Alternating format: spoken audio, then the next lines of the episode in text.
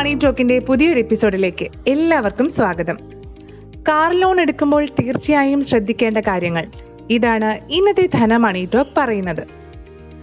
സ്വന്തമായി ഒരു വാഹനം എല്ലാവരുടെയും സ്വപ്നമാണല്ലേ? എന്നാൽ കൊക്കിലൊതുങ്ങാത്ത വാഹനം നോക്കി കടക്കിണിയിലാകരുത് എന്നത് ആദ്യം തന്നെ പറയട്ടെ.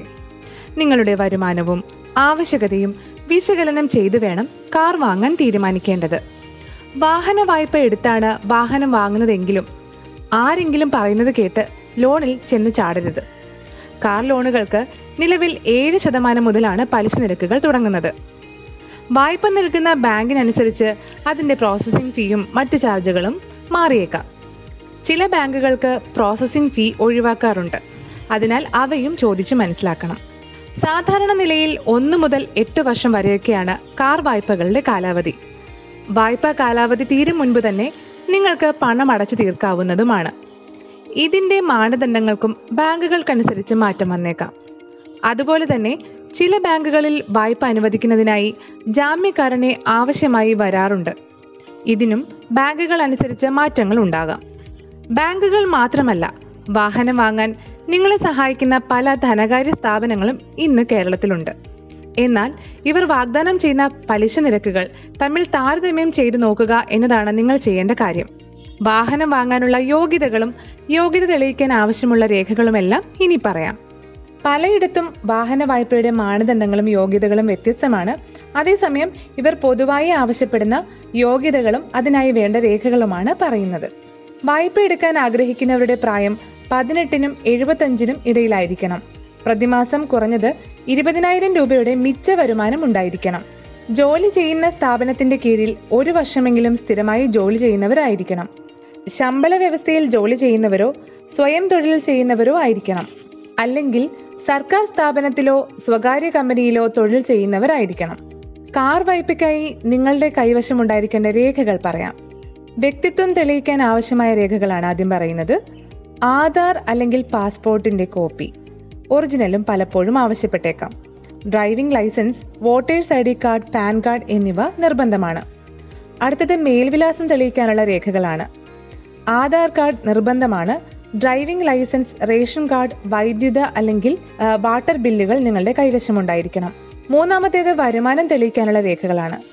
നികുതി രേഖയായ ഫോം സിക്സ്റ്റീൻ, നിങ്ങൾക്ക് മാസ വരുമാനമുണ്ടെങ്കിൽ അതിൻ്റെ സാലറി സ്ലിപ്പ്, ആദായ നികുതി റിട്ടേണുകളുടെ ഏറ്റവും പുതിയ രേഖ, ആറു മാസത്തെ ബാങ്ക് സ്റ്റേറ്റ്മെന്റ് എന്നിവ തീർച്ചയായും വേണം. ഇവ കൂടാതെ നിങ്ങൾ വാഹനം വാങ്ങുന്ന ഷോറൂമിലെ ബില്ലുകളും ഇൻഷുറൻസ് രേഖകളും സമർപ്പിച്ചിരിക്കണം.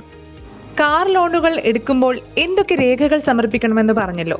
ഇനി ഈ രേഖകൾ എന്തിനാണ് ബാങ്കുകൾ ആവശ്യപ്പെടുന്നതെന്ന് നമുക്കറിയണ്ടേ? അത് പറയാം. അതിനു മുൻപ് മറ്റൊരു കാര്യം കൂടി ഓർമ്മിച്ചുകൊള്ളട്ടെ. എപ്പോഴും നിരക്കുകൾക്കൊപ്പം വിവിധ ബാങ്കുകളുടെ വായ്പാ മാനദണ്ഡങ്ങൾ കൂടി വിശദമായി പരിശോധിക്കുക എന്നത് നിങ്ങൾ മറക്കരുത്. ഇവയിൽ നിന്നും നിങ്ങൾക്ക് ലഭ്യമാകുന്ന ഏറ്റവും ഉയർന്ന വായ്പാ തുക കണ്ടെത്താനാകും. അവയിലേതാണ് നിങ്ങൾക്ക് താങ്ങാൻ സാധിക്കുന്നതെന്ന് കൂടി മനസ്സിലാക്കിയതിന് ശേഷം വേണം ലോൺ എടുക്കാനായി മുന്നിട്ടിറങ്ങാൻ. ഇനി പറയാം എന്തൊക്കെ രേഖകൾ എന്തിനൊക്കെയാണ് ഈ ബാങ്കുകൾ ആവശ്യപ്പെടുന്നത് എന്നുള്ളത്. നിങ്ങളുടെ വരുമാനത്തിന് തെളിവ് നൽകേണ്ടതായി വരുമെന്ന് പറഞ്ഞല്ലോ.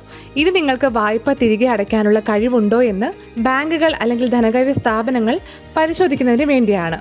നിങ്ങളുടെ മേൽവിലാസവും വ്യക്തിത്വവും തെളിയിക്കുന്ന രേഖകൾ കൈമാറേണ്ടി വരും എന്ന് പറഞ്ഞു. ഇത് സുരക്ഷാ കാരണങ്ങൾ മുൻനിർത്തിയാണ്.